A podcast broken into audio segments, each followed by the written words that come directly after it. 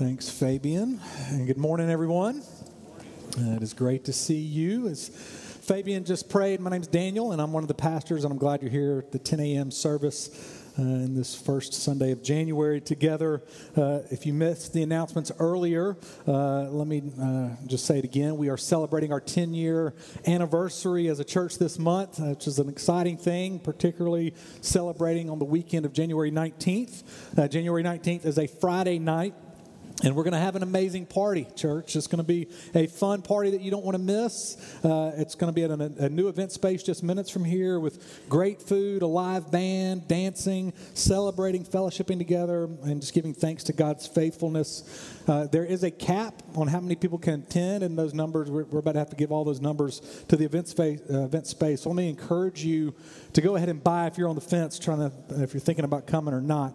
Uh, you can buy uh, tickets today uh, through uh, it, was also said earlier, as you go down the steps on the left, Will Spokes will be there. Uh, you can buy tickets from him, or you can go online and purchase tickets. But this is going to be a fun Friday night together. You don't want to miss it. And then on Sunday morning, January 21st, uh, we're going to celebrate here in the worship service uh, during the service, and there'll be some special things also happening after the service.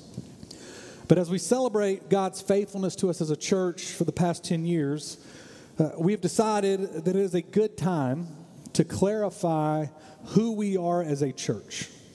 The leadership of Christ Central has spent over over a year easily listening to many members of our church, discussing with one another, and seeking the Lord in prayer as we work toward greater clarity on who we are as Christ Central Church. Now, our vision has not changed. Our vision is that we exist for the glory of God and for the good and flourishing of our city and world. It's on our bulletin. That is, that's our, our vision. But we realize that some of you here have been around since day one, 10 years ago. Some of you, this may be your first time to ever visit Christ Central Church. This is day one for you. And most of you are probably in between one of those. And so, clarifying with some freshness who we are is a needed thing as we hope and we pray for not just 10 more years of faithful presence and witness to God, but prayerfully decades upon decades. So the leadership's worked on clarifying two things our identity and our core values. And our core values, uh, these are something that we pray uh, you'll hear over and over and over throughout your time at Christ Central. Uh, they're, they're things that we believe are true of our church, uh, and yet we pray they become truer of our church. And so I want to share with you uh, the values that we've landed on glory of God above all things, come as you are celebration, slowed down spirituality emotionally healthy vulnerability, prayer in action, risk taking for the good of the city and world, and community in diversity. Now, as I share those, you read those, you look at those, hopefully, if you've been around Christ Central for some time, you go, yeah, that makes sense. That's who, that's who we are, that's who Christ Central is. And so we're going to be talking about those a lot throughout uh, the years together. Uh, but in regards to our identity and to help us be aligned to who we are, we've decided to preach a five week sermon series on our identity. And so, who is Christ Central Church? We are a community of people who are called to rest in Christ as we live for the renewal of all things in the city for the world. And so, for the next five weeks, we're going to do a five week sermon series. This morning, I'm preaching on we are a community of people. Week two, we are called. Week three, to rest in Christ. Week four, to live for the renewal of all things. And week five, in the city for the world. And so, we're going to jump into our text this morning in Psalm 133 as we look at we are a community of people. This text, Psalm 133, was actually one of the first sermons I've ever preached. I ever preached at Christ Central 10 years ago. And so there's a lot of nostalgia in this text for me. But I'm preaching it a little bit different this morning uh, as I've been influenced by my great friend and Pastor Sean Slate. And so uh, I'm going to ask you to stand as we give attention to Psalm 133, God's word to us this morning. This is God's word. Behold, how good and pleasant it is when brothers dwell in unity. It is like the precious oil on the head, running down on the beard, on the beard of Aaron, running down on the collar of his robes. It's like the dew of Hermon which falls in the mountains of Zion. For there the Lord has commanded the blessing, life forevermore. Isaiah tells us the grass withers and the flowers fade, but the word of the Lord endures forever. Pray with me. Lord, we ask that you would draw us to yourself Holy Spirit, you would illumine the word that was just read so that our spirits would come alive to who you are and to who we are in you. May you speak, and we know that the power is not through the eloquence of words or through the preacher. The power is in the Word of God itself, and so we need to hear from you. So, would you speak to us this morning? I pray that the words of my mouth, the meditation of all of our hearts, would be pleasing to you. It's in Jesus' name we pray. Amen. You can have a seat. I didn't say, but as I was greeted you, but I hope all of you had a good break after Christmas. Uh, the Mason family got away for a week. Uh, we went to South Carolina, and spent a week at the beach with my in laws, my wife's family, and it was a wonderful, restful, much needed week away. Uh, one of my favorite things that we do at the beach is we ride bikes together as a family. And one day we were riding our bikes, and one of my sons was in the lead, and I saw another family coming toward us on the bike path, and then I hear my son, who's leading the pack, yell, War Eagle. And the father of the other family yelled back, War Eagle. And as the family got closer to me, I saw that the father had an Auburn University t shirt on, so I also yelled, War Eagle. It was a proud moment for me as I realized I'd been training my child in the way to go, right? Adhering to Proverbs very well. Now, I'm sure you've had similar experiences. You see a UNC logo and you yell, Go Heels. You see a Duke logo and you yell, Go Duke. You see a NCC logo and you yell, Go Eagles. Or Go Pack. You see a Durham Bulls logo and you yell, Go Bulls. Right, seeing another person sporting your team's logo signals to you that's my people.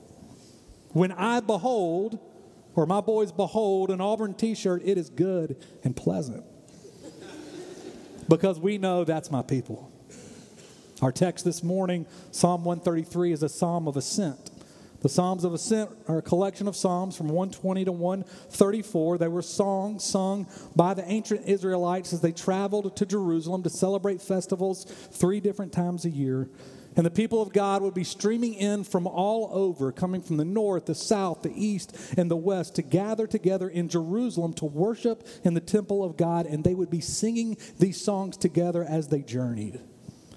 Can you imagine you're making the journey and you're nearing Jerusalem and you see people streaming in from every direction. And it's grander than the traffic backed up on 15501 as people stream into the Dean Dome, or traffic backed up on Academy Drive as people stream into Cameron Indoor. Grander than traffic backed up on 147 as people stream into the Bull Stadium. This is the people of God streaming in from every direction to gather in the temple to worship the one true God. And as you're journeying, you look up. And you don't know most of the people. But they are journeying toward where you are going. And because they are journeying toward where you are going, you know that's my people. That's why the psalmist writes Behold, how good and pleasant when brothers dwell together in unity. He says, Behold, Stop, marvel, gaze upon. It's a rare sight to see all these different people gathering together as a unified community. The story of the Bible is a story of community. More specifically, it's a story about family. Right? God created Adam, and it was not good that he was alone, so God created Eve and told them that they should love one another and that together they reflect the Father. He told them that out of the overflow of their love for one another, they should be fruitful and fill the earth. The heart of God is that the earth would be filled with his children. But if you read the Bible, it only takes a few chapters to realize that the Bible is more about brothers who don't dwell in unity. Behold, Cain and Abel. Cain kills Abel. Behold, Jacob and Esau. Jacob lied to Esau, stole from him. They both fight for their parents' affections. They live apart from one another. Behold, Joseph, whose brothers sold him into slavery. Behold, the 12 sons of Jacob, the 12 tribes of Israel. Jacob blessed each child, but differently, and gave different lands to inherit, and they lived apart. And so, when the children of God, the family of God, gather in Jerusalem, it's a rare sight to behold. It's a divided family coming back for a family reunion. It's a celebratory party as the children of God are a united community. Division is not just experienced among the Old Testament people of God. Our country, one nation under God, has always been a divided people. We proclaim, we hold these truths to be self evident that all men are created equal, yet racism and classism, many other isms, have caused fissures and divides, leading to oppression and marginalization. Right, just look at our city. The 147 freeway that many of you maybe drove in on this morning cuts right through the heart of downtown. And it's a picture of division if you know the history. It was intentionally built to go right through the heart of the Hayti community, which was once the booming African American business district and community, and it wreaked havoc on the community. Yet, if you're driving on the 147 south to north and you pass Duke Street and you get close to Chapel Hill Street, 147 does a clear bend around Duke Memorial Methodist Church, protecting not the church, but what was once the white community at that time. Durham is a city without a majority 30, 34% African American, 30% white, 20% Latino, 12% Asian, 4% other. And yet, most churches in our city gather together with their own people. Sunday in God's household often looks no different than the divided neighborhoods and schools of our city.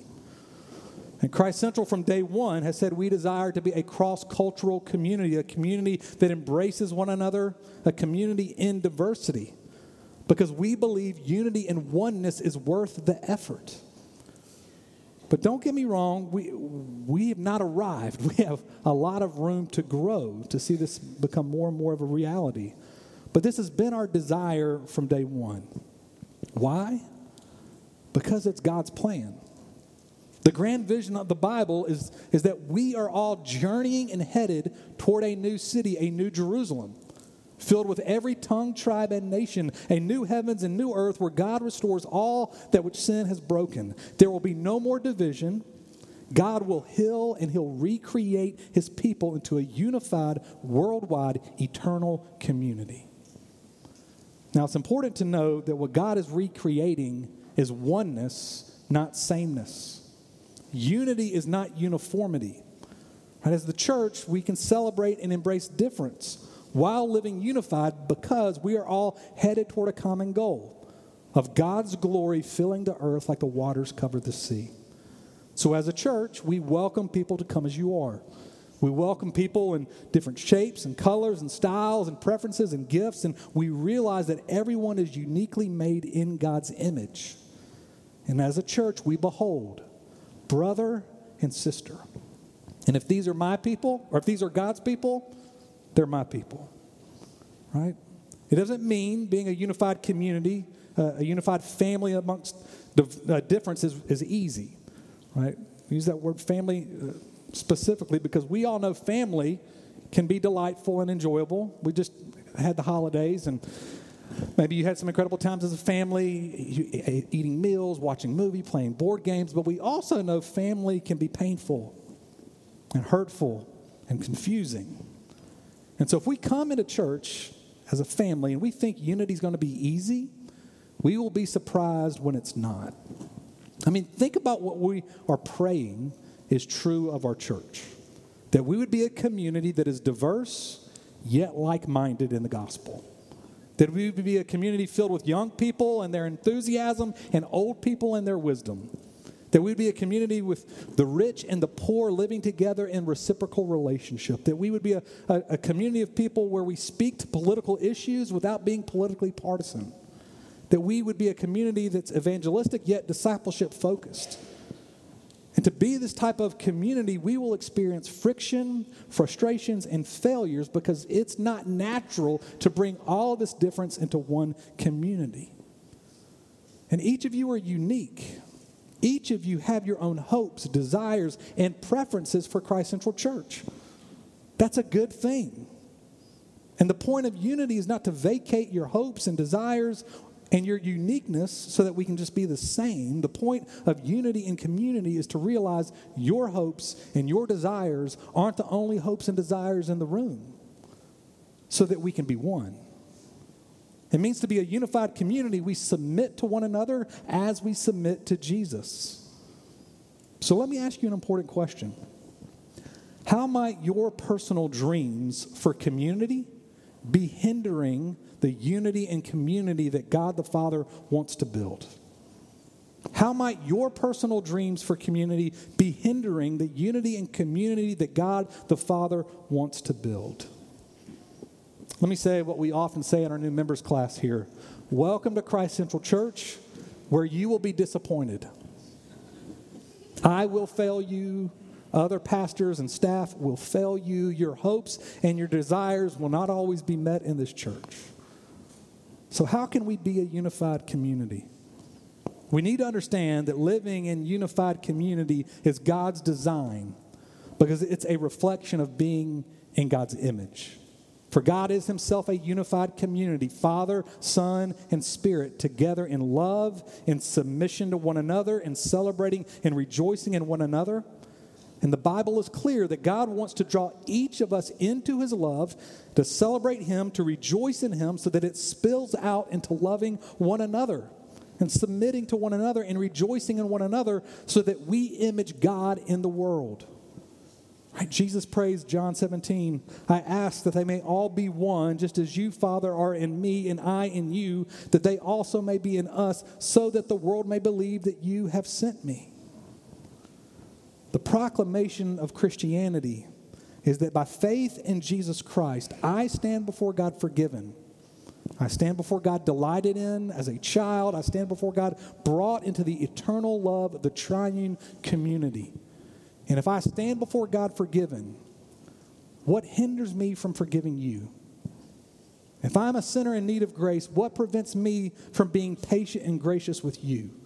If God loved me while his enemy, what stops me from loving my enemies? If God serves me, how can I not serve you? If Jesus gave up his rights and his privileges for my sake, how can I not give up my rights and privileges for your sake? Here's the thing, church if we're going to be a unified community, we can't manufacture it. You can't expect our staff to produce it. It's truly a gift that must come from God. What we are longing for, it is not attainable by strategy or better insight or more effort. And let me also say this that the more we seek to be a unified community, a community of diversity, the more we are going to experience our real enemy who wants to push back against us, who wants to thwart God's plan, who wants to sow seeds of division rather than unity. If you were to read this psalm in its original language of Hebrew, it becomes very clear how we live together in unity. There's a repeated word in Hebrew that means descend. I'll read it in English again. You can hear it. This unity, it comes down on the beard. It comes down on Aaron's beard. It comes down on the collar of his robes. It comes down on the mountains of Zion. As James says in James 1 17, every good and perfect gift comes down from our Father above. It's a gift that God must give to us. Eugene Peterson on this psalm said this Children are ordinarily full of their own needs and wants, that they look at brother and sister not as an ally, but as a competitor. If there's only one pork chop on a plate and three want it, you look at the other not as a delightful dinner companion, but as a difficult rival. So, if we're going to sing how wonderful and beautiful when brothers and sisters get along, we will not do it by being left to ourselves and following our natural bent. It must be a gift from God. It's a gift. Paul in Ephesians 4 put it this way preserve the unity of the Spirit. We preserve unity. We don't create unity, God gives it. The psalmist gives two analogies to describe this unified community oil running down the beard of Aaron, water, the dew of Hermon coming down. So let's quickly look at these two analogies. Verse 2 says, Unity is like oil running down the beard of Aaron. Aaron was Israel's first high priest who represented God to the world and the world to God. That's the function of a priest to, to represent God to the world and to represent the world to God. To be a unified community means we are a kingdom of priests, as Peter says in 1 Peter, who represent God to the world. Unity matters because by it we show and tell the world what God is like. And if God is one and we can't get along, if God is merciful and we cannot forgive, if God is loving and we bite and devour one another, what are we teaching the world about God? Priests also represent the world to God. The sins of the people are forgiven because the priest would make a sacrifice on their behalf. And Christianity is the one religion that believes our great high priest came down and became a sacrifice for us on the cross. That our holiness and righteousness comes from Jesus, not from any of our doing. There is nothing we can do, it comes from what Christ has done. Right? The oil runs over the head of the church, Jesus, and it comes down upon his body and it makes his body holy. You and I are made righteous and holy through Christ alone. And if we really believe this, that we are equally sinners and sinful, and that we're equally made righteous and holy in Christ, then we'll be able to begin to love one another forgive one another, rejoice in one another, submit to one another, for no one is greater than the next. We're all equally loved by God, forgiven by God, and made holy in Christ. The second analogy that the psalmist uses is that a unified community is like verse 3 the dew of Hermon falling down on the mountains of Zion. Hermon was this majestic snow capped mountain. It was lush and green and full of life. And uh, the water from Hermon would flow down onto the mountains of Zion. That's what the psalmist, that's the analogy he's given. So that Zion, the place of God's temple, would receive life and refreshment and growth. I know all of us in here, brothers and sisters, get tired and weary as we journey this life together. Some of you this morning might already feel like you don't have much left in the tank, and it's already and it's only the, the seventh day of our new year. But what the psalmist is telling us is that dwelling together as a unified community with God and his kingdom as our vision is a gift from God that brings refreshment and life. We come together every Sunday and we gather around this table that we're about to partake of. And we get out of our seats and we stand up and we come forward, young and old, black, Asian, Latino, white, rich and poor, Democrat and Republican, some with a passion to be more outward as a church, some with a passion to be more focused on formation as a church. And we all walk down the aisle as a community together. And instead of looking at each other with an eye of critique and feeling superior or inferior, we are invited by God to behold one another, to behold my brother and my sister. And if these are God's people, they're my people. How rare a sight it is each Sunday as we come to this table. And as we come forward, there's no person who is the center of attention. God is the center of the table. The Father, Son, and Spirit. Proclaimed in the meal is that Jesus' body is broken and his blood was shed in order to forgive our sin, to reconcile us to God and to one another. In Jesus, we're drawn into the love of the Trinity. In Jesus, we learn to love one another and forgive one another and delight in one another and submit to one another. In Jesus, we're refreshed and strengthened as we feast on the bread and drink from the cup. And then every week, God sends us out into this world to show the world His power and His glory by the way we love one another through our unified community, which prayerfully doesn't just happen on Sundays but it spills out into our everyday living as we gather in city groups and Bible studies, neighborhood parties, as we work together, as we have dinner together, as we work out at the same gym together. Christ Central, we are a community of people, A community of diversity unified through Jesus. It's beautiful and it's rare and it's hard. And it's a gift that must come down to us. But let's not get confused. Unity is not our goal. At least it's not our ultimate goal.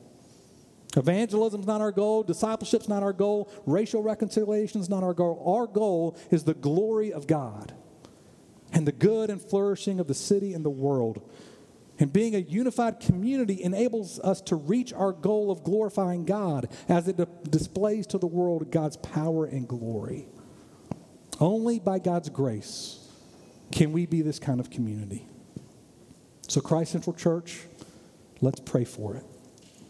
Let's ask God for it. And may God give us the rare gift of being a unified community. Let's pray. Lord God, I ask that you would pour out and send down your grace and your mercy and this gift of being a unified community.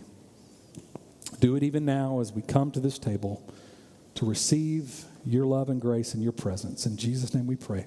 Amen.